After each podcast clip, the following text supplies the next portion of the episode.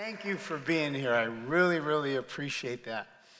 Here's what I'm going to talk to you about tonight. Tonight, I'm starting a new series. It's in the book of Galatians, and it's how to have victory over sin, over problems, and over difficulties.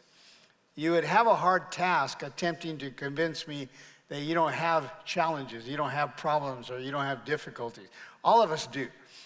But what we're not supposed to have are addictions, addicted to anything, because we're supposed to be addicted to the love of God, not to other things that are destroying our bodies. So I don't need to name what they are, you're familiar with that. However, I want you to catch these phrases. Satan will use pleasure as the vehicle to drive you into hell. You won't even know you're going to hell because you're enjoying yourself so much. But when you're addicted to something, what happens is after your actions, which involve your addiction, are done, you're left feeling guilt, feeling shame, feeling embarrassment. What did I do? What did I say? Oh, God. And you don't know how to break that cycle because you're attracted to something that is actually destroying your body. I'm not going to get into, well, is it right to drink? Is it wrong to drink? And all this kind of stuff. That's not my, my job. That's the Holy Spirit's job for you because people think that we're going to come up here and condemn you, but I don't believe in condemnation. Jesus doesn't condemn, Cathedral doesn't condemn, and I'm not going to condemn because nobody wants to be condemned. No one. But I want my people to have freedom, so I really need you to focus in on this book of Galatians, chapter 1, beginning in verse 3 through 5. And let's break it down and see what God says, because I'm going to show you from the Word of God what God says about us being free. And I'm going to explain to you fact, facts, factors of salvation. There's three factors involved in salvation. One is justification. It's just as if I'd never sinned. You're justified. God cleanses you from the penalty of sin. That's when you are justified. When you accepted Him, He cleansed you from sin, the penalty. So you're no longer held guilty in God's eyes as a sinner. Come on, give him a hand of praise. And that begins when you give your life over to Jesus Christ. The second part of salvation is sanctification. I'll be explaining this. Sanctification, after you get saved, begins immediately and it lasts until you die. So we're never sanctified, we're being sanctified. Okay, so I'm justified, I'm being sanctified, set apart from that which is profane, set apart to that which is holy. Jesus said, I called you out of darkness into my marvelous light. And then the third part of salvation is glorification. So when we're saved from the presence of sin, so the penalty of sin, the power of sin, and the presence of sin. So when we die or when we get raptured, everyone gets a brand new body. Give God a hand of praise for that. Come on. So, no, you didn't hear me. Everyone gets a brand new body. There's no Peloton in heaven. You don't have to ride that to get a brand new body. So he will save you from the presence of sin. So if I get to heaven, am I going to sin and be kicked out? No. God is going to save us from the presence of sin. So sin cannot exist in heaven. And you're asking me then, what does this have to do with addictions? Well, let me see if I can explain it to you. So rescue me from this present evil age, Galatians 1 3 through 5. If you have your Bibles, turn to the book of Galatians and go to chapter 1. And it says, Grace be to you and peace from God the Father and from our Lord Jesus Christ. Grace and peace. Who gave himself for our sins that he might deliver us from this present evil world according to the will of God and our Father, to whom be glory forever and ever. The Lord has provided a power for us which enables us to fulfill all the requirements of what it is to be a Christian. You and I cannot be a Christian in our own power. So, whenever you'll see in the Bible God asks you to do anything, He equips you to do it. He gives you everything you need to do what He asks you to do. He has called us to be victorious in the Christian walk, and He has called us to walk in the Spirit. And the power which enables us to accomplish all of this is called grace. Someone say grace. grace.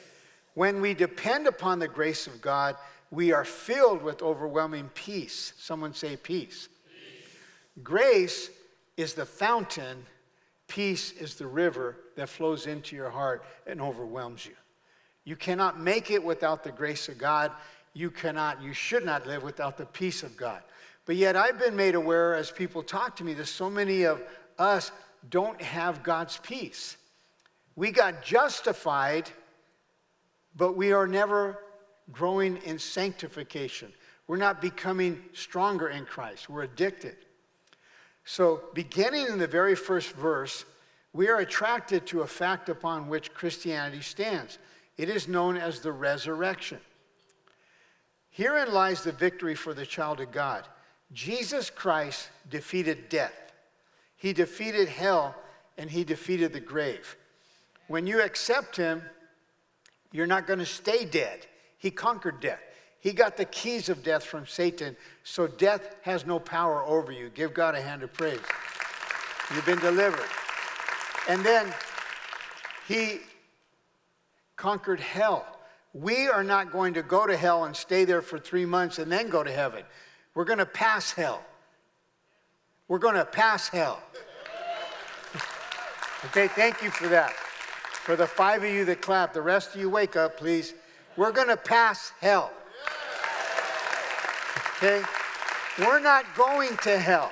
God's cho- oh, you better watch out. You better. You're, we're not going to hell. Jesus conquered hell. And then Jesus conquered the grave. And Satan had us afraid that when we died, that we'd never make it to heaven because God couldn't help us. But Jesus rose from the dead, and so his children are not going to stay dead. Come on, church.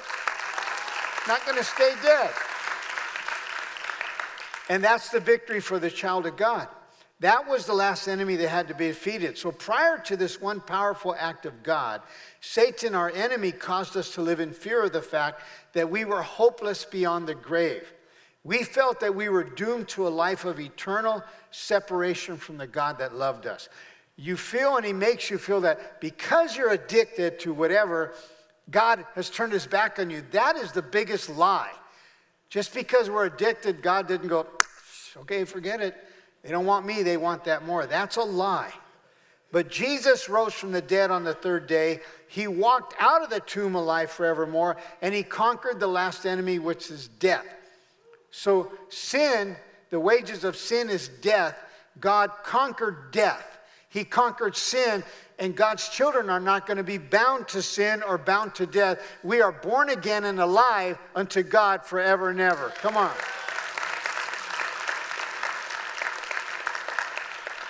And this one incident is so important for us, for upon this one act, the sonship of Christ is established. I'll explain that. This is the one event, the resurrection, that authenticates my right to even be called a Christian. It's because my God rose from the dead. There is no other, I don't know, I don't want to call him a deity because there's no other God but Jesus Christ, but there is no other religion that their leader rose from the dead. Only Jesus Christ rose from the dead. Allah did not rise from, he's still in the grave. Buddha didn't rise from the dead. Muhammad didn't rise from the dead. Only Jesus Christ rose from the dead. And that's the benefit. Come on, for the Christian. So, when you want to give up on your marriage, you want to give up on yourself, you want to give up on this world, you want to give up on things like that, you don't have to because Jesus rose from the dead. That's where our power is at. And this is the, the one event again that authenticates my right to even be called a Christian. It says, But by Jesus Christ and God the Father, who raised him from the dead. But by Jesus Christ and God the Father, who raised him from the dead. This is only one of the verses that proves the resurrection of Jesus Christ. But what does that mean for me as a believer? Put your seatbelts on, tighten them, and get ready. Because I am going to bring you some truth. And at the end of service, I am going to have an altar call. So you don't have to be embarrassed if you're addicted to anything, because I don't want you addicted to anything. I want you free. Christians are supposed to be free. We're not supposed to live in doubt and fear and shame or, or um, addictions and embarrassed because we're this or that. That's the old you. That's not the new you. Here we go. What can I claim as a benefit from this act of God? We're talking about the resurrection. Say resurrection. resurrection. So, you know, well, what are we talking about here? We're talking about the resurrection. What can I claim by this one act of God? So, what can you claim? Grace be to you and peace from God the Father and from our Lord Jesus Christ, who gave himself for our sins that he might deliver us from this present evil world according to the will of God and our Father, to whom be glory forever and ever. God told Jesus to deliver you and I from this present evil world, to get us out of here. This is not our home. This is not where he wants us to stay. If you think I'm talking about San Jose, you're way out of it. Just you know, come back to earth with me. This present evil world. You know what this world is like. It's not like you don't have an idea. You know people are angry. You know people are murdering. You know people are stealing. You know what this world is like. Well, God wants to deliver his children from this present evil world. Romans chapter 6 verse 8 through 14, it says, Now, let's understand this. If we died with Christ, Galatians 2:20 says, I have been crucified with Christ, yet it is not I who live, but Christ who lives in me. So when we died with Christ, we believe that we will also live with him. For we know that since Christ was raised from the dead, he cannot die again. Death no longer has a mastery over him. The death he died, he died to sin once for all, but the life he lives, he lives to God. God wants you to die to your addiction. God wants you to come alive to God. I love it. So instead of feeling guilty, oh, he ain't go up there, he's gonna know I'm addicted. I don't care if you're addicted. I was addicted. God wants us free. He wants us dead to that. Now, I'm going to explain this. It's very simple. You can go to Oak Hill and talk to anyone, but they don't, they're dead. Do you understand that? I guess not. Oh, I'll try this side. You can go to Oak Hill and talk to anyone in the grave, but they're dead. They don't hear you. Do you understand that? Okay. Dead people are dead. They don't have any feelings. You can poke them, you can talk to them, you can pour cold water on them. They don't respond. So, what does it mean when God says, I want you to be dead to sin? So, when sin tries to get uh, attract us, we're not attracted to it because we're dead to sin. We're alive to God. So, sin has no power over us. But you won't understand that, that sin has no power over you, if you don't understand your power lies in the fact that Jesus rose from the dead. So the Bible says, do not let sin reign in your mortal body so that you obey its evil desires. Do not offer the parts of your body to sin. Don't do it. Therefore, do not let sin reign in your mortal body so that you obey it. Don't offer the parts of your body to sin as instruments of wickedness, but rather offer yourselves to God as those who have been brought from death to life, and offer the parts of your body to him as instruments of righteousness. For sin shall not be your master, because you're not under the law, but under grace. But, Pastor, what if I do this and then I go back to what I was doing before? It's okay. You rise up like if you rose from the dead, you ask God for forgiveness, and you start living again. You don't stay condemned. No hope for me, I blew it. Who hasn't blown it? Who do you know that hasn't blown it? All of us have.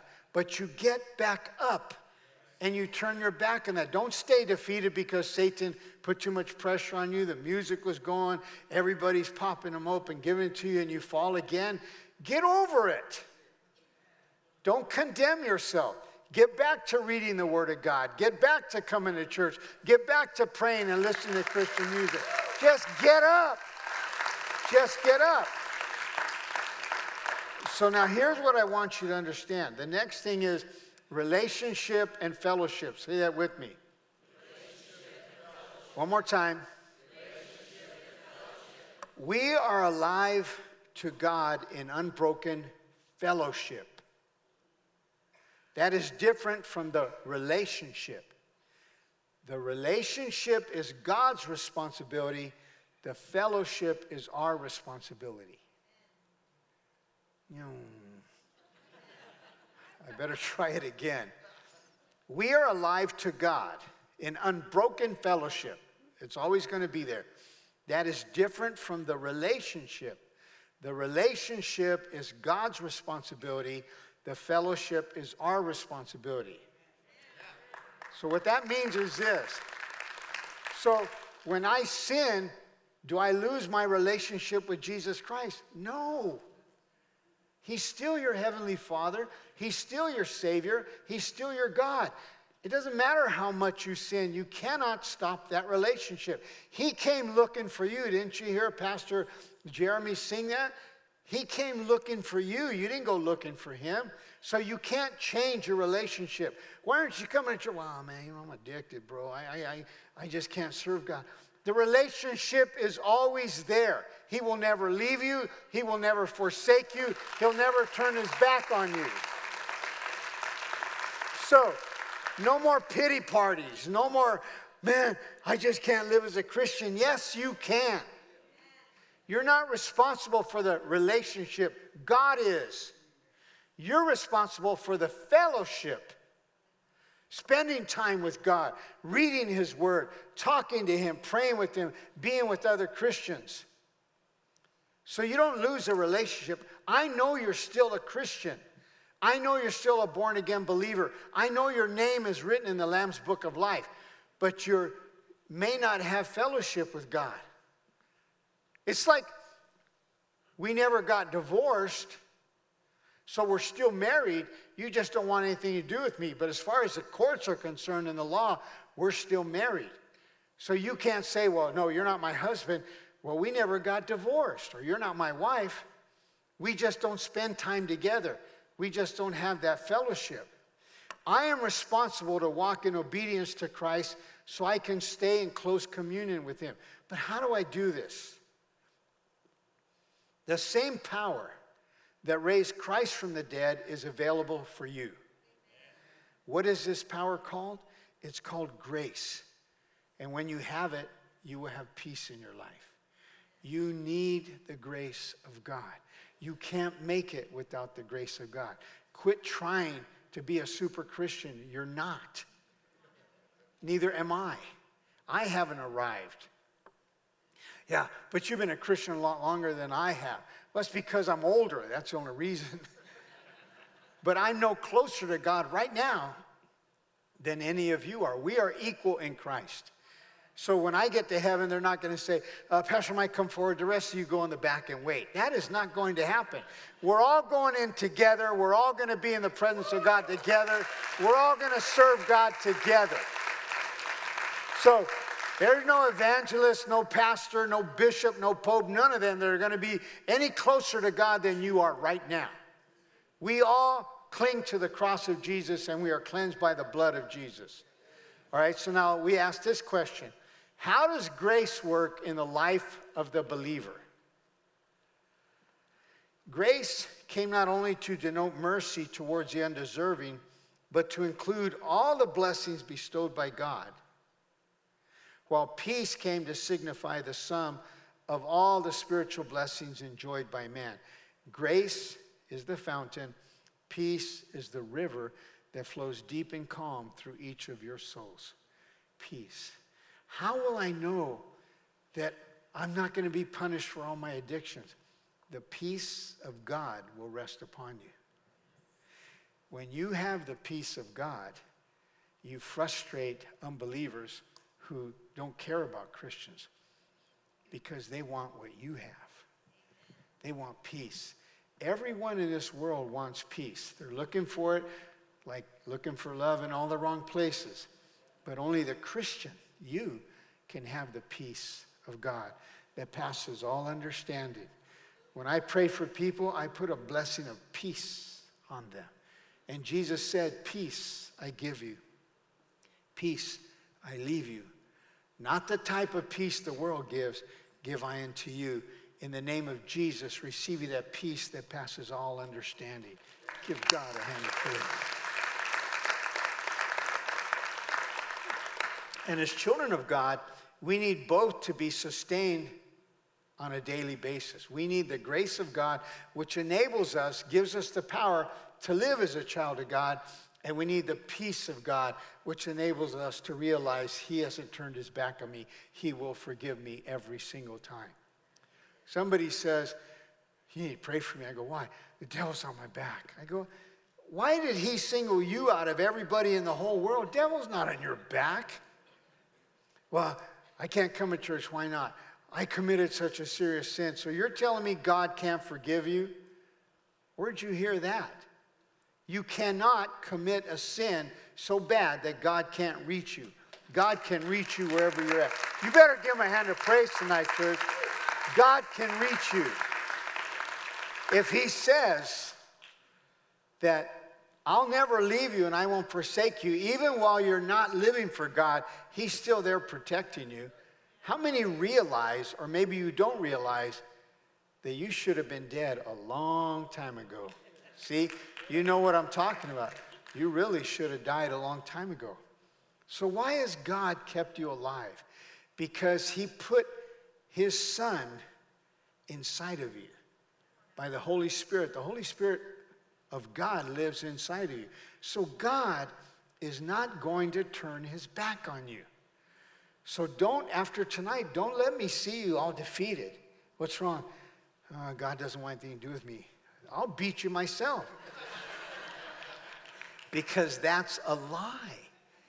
God loves you. There's nothing you can do. There's no movie you can see. There's no drug you can take. There's no alcohol you can drink. There's no sexual act you can perform where God's going to turn his back on you. The relationship is up to God, the fellowship is up to us. We need to stay in close communion and fellowship with God. But, go ahead. You can't lose the relationship. How many are hearing me tonight? You cannot lose the relationship. When I taught this in 2005, when I had the singles, one of my leaders back then said, I got a question for you. I go, What is it? He said, I know a woman, all of us knew her. She was a Christian. She served in the church. She did everything for the church and for God. This woman served God. I go, okay. Well, she became a witch. Uh-huh. And she lives in Gilroy. She's still in witchcraft. And he said to me, and he pointed his finger at me, so you're telling me right now that because she was once saved, that that woman is going to be into heaven? She will be in heaven? And all the singles turned from listening to him and they looked at me for the answer. So, what are you going to say? And I said, Well, I've got a question to ask you. What makes you think you deserve to get into heaven? He got quiet. Everybody in the class turned and looked at him. And then I said, I'm going to tell you one more thing. I don't deserve to get into heaven. But if I'm let in, do you think I have a problem that a witch is in there and God let her in? If He let her in, she's my sister in Christ. I don't have a problem with it, church. I don't have a problem with it. I'm glad I'm there. If God wants to let her in, what if she said, What's that pastor doing here? You think I'm going to say, Why are they here? Why is he here? Why is she here? I'm not going to do that. I'm just glad, woo, I made it. Come on, give God a hand of praise tonight. So you're worried about So you're telling me when she did this and so God turned his back on her? God will not turn his back on you. I'll say it again. God is responsible for the relationship, you and the Father. You are responsible for the fellowship, going after God, spending time with Him. If you understand me, can you say, I understand you, Pastor? God loves you so much, and He did all of this for you right now. Say, right now, right now? Yes, right now. He did it for you. Galatians 1 3, which is our key verse for tonight, says, Grace and peace to you from God our Father and the Lord Jesus Christ. But notice, God is called our Father, my Father. And Jesus is called Lord Jesus Christ. In Isaiah, there's a verse of scripture where God says, I am the Lord, that is my name. My glory will I not give to another. In Acts 2:36, it says, This same Jesus, whom you crucified, God has made him both Lord and Christ. Lord is the name of the Father, Jesus is the name of the Son, Christ is the name of the Holy Spirit. It's three gods in one, but Jesus is called Lord Jesus Christ that in verse 3, after the fact of his resurrection is mentioned, Jesus is called Lord Jesus Christ.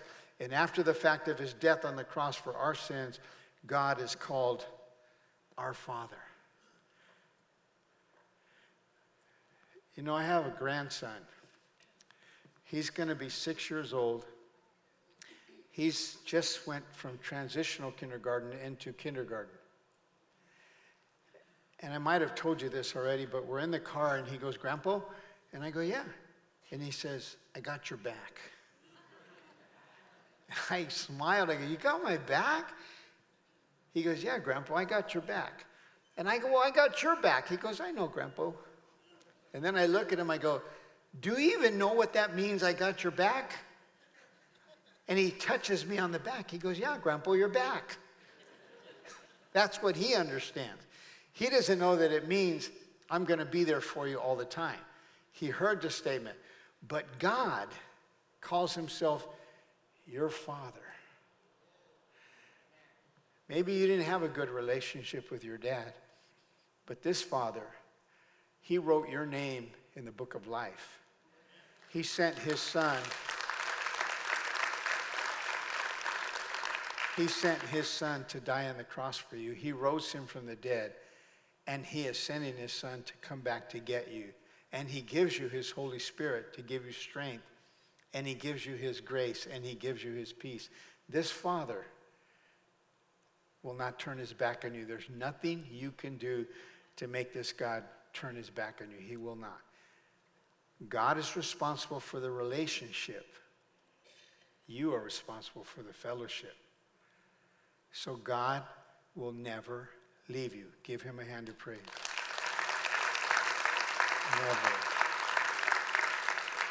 And here's the next point justification by faith.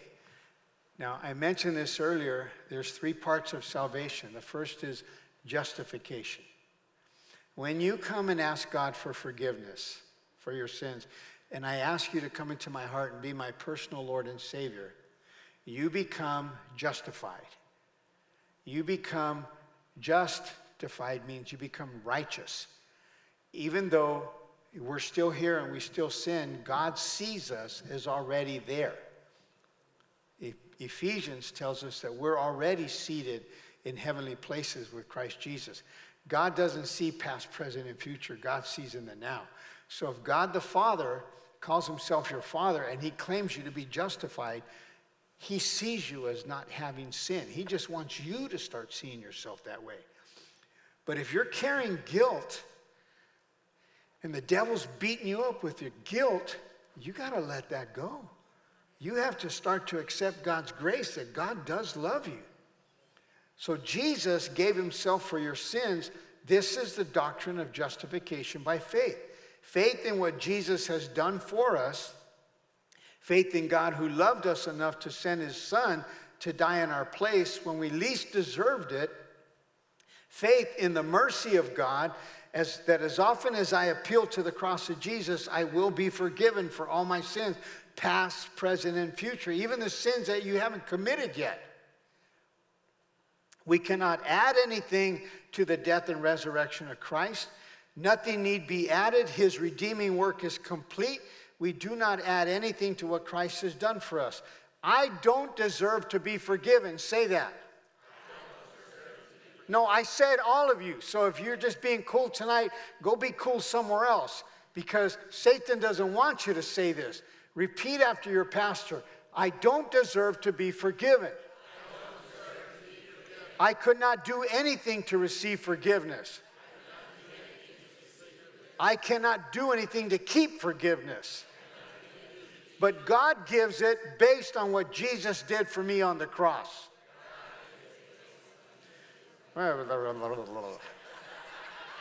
But God gives it based on what Jesus did for me on the cross. So God is not giving you this grace because you're becoming good enough. God is giving you this grace and forgiveness because of what Jesus did on the cross for you. Do you understand that? That's, that's for all of us. That's the gospel. Only what Jesus did. Jesus gets all the glory. And if you are good, it's only because God is making you good, but you can't be good enough to impress God. You can't be holy enough to impress God. The Holy Spirit is the one that's holy. We're not. We're the ones that are forgiven. So I don't deserve this forgiveness, but God gives it to you. So if you say to me, when I catch you crying, what's wrong? Well, I don't deserve to be forgiven. I go, I know that. When did you find out? None of us deserve forgiveness. How can you be good enough when Jesus died on the cross for you? How are you going to try and ignore that and still be good enough? You can't. You can't. You need God's grace. But the second thing is sanctification by faith. Say that with me. Say it again. There it is. Okay, we talked about justification just as if I never sinned. Now we talk about sanctification. Justification delivered us from the penalty of sin. My sins are forgiven, so I'm not worthy of death anymore. The penalty was death. Sanctification delivers us from the power of sin. God's ultimate purpose was not just to deliver us from sin's penalty, but from sin's power. God the Father sent Jesus the Son to deliver us from this present evil world. What do we need to understand? We need to recognize the lordship of Jesus Christ. For too long, all we have recognized is the power of sin over us. Pastor, I just can't stop doing what I'm doing because that's all you recognize. Establish it in your brain sin's dominion over you has been broken. Sin has no power over you, sin has no authority over you. Establish it in your brain, verify it in your spirit, and demonstrate it in your body. You have been set free from the power of sin. Give God a hand of praise. I don't think you understand me, church. Sin doesn't have any authority over you. You don't have to do that. The power of sin has been broken in your life. Sin has no dominion over you. You are not in bondage. Give God a hand of praise. You got to see that. It's like once you're healed and they deliver you from or release you from the hospital, I thought you were released. Well, I don't think I'm healed yet. I'm not leaving. You no longer have to be in jail. You no longer have to be in the hospital. God has set you free. I said, establish it. Establish it in your brain. Demonstrate it through your body. You don't have to be addicted. You don't have to. But you don't know what I've been through. Who hasn't been through something rough? You don't know where I came from. God does. And He has written your name in His book. He will come back for you at the rapture.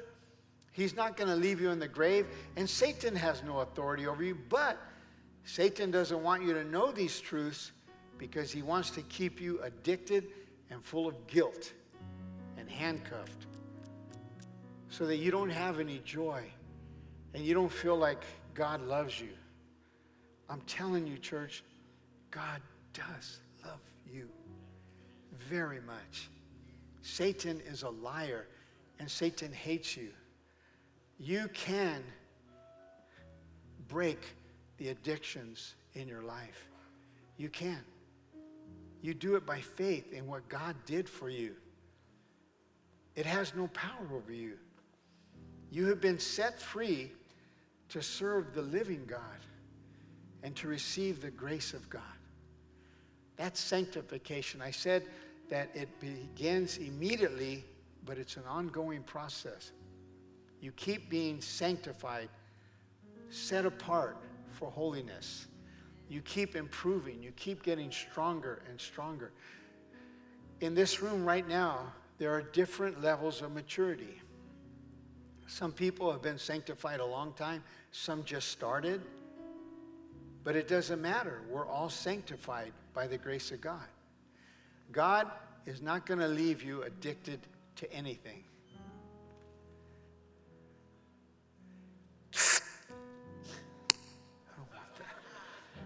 Don't want that. Here, here you go. Hey, don't pour it out. That costs money. Well, don't give it to me. Man, what happened to you? You used to be so angry. God took it away. Man, you were the biggest dealer in San Jose. God took it away. Well, where'd it go? It's just not mine anymore. I went and asked everyone that I had offended for forgiveness because of the shame I had. I couldn't look at anyone in the eye, but I did it with the grace of God, and now I have peace. And now I have so much confidence, I can look anyone in the eye because I don't have any fear. Because I know I am a child of God.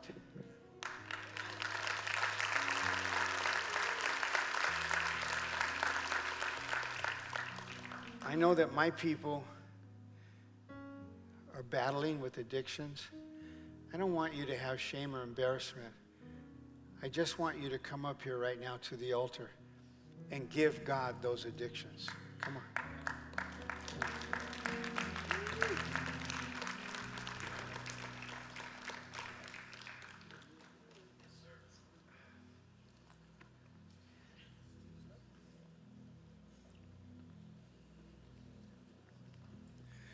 There needn't be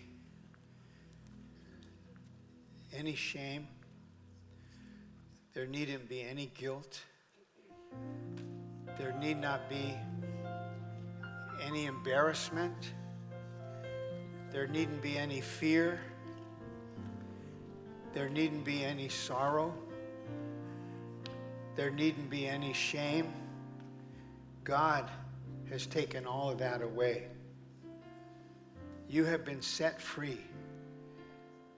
You have been set free from the penalty of sin. You're not going to be punished. And you have been, are being set free from the power of sin. Each and every single day, as you read the word and as you pray, and as you have fellowship with other Christians, and as you come to church, more and more the power of sin is being broken in your life. I am proud to be called your pastor. I don't see you as drug addicted, alcoholics, suicide um, casualties, or people who want to die. I don't see you that way because God doesn't see you that way. God wants you to be loved. Every single one of you, men and women, you are to be loved by your pastors, by your sisters, by your brothers in the church. We are to love each other. So I don't need to know what your addictions are. God already knows. Just tell Him tonight, I'm leaving it here at the altar. It's not mine anymore. I give it to you, but give me your grace. You have to tell him that. Give me your grace and give me your peace. And no longer shall any weapon against me have any power. I ask you, Father, in the name of Jesus, for these that are here and for those who still stayed seated in the pew but wanted to come up, release them from this burden of guilt, set your people free, deliver them, and let them know that the Holy Spirit abides in them, proving that you're a child of God and that every day they're going to become stronger and stronger and stronger. In the name of the Father, the Son, and the Holy Spirit, I pray. And the church said, Amen. Good night, church. I love you.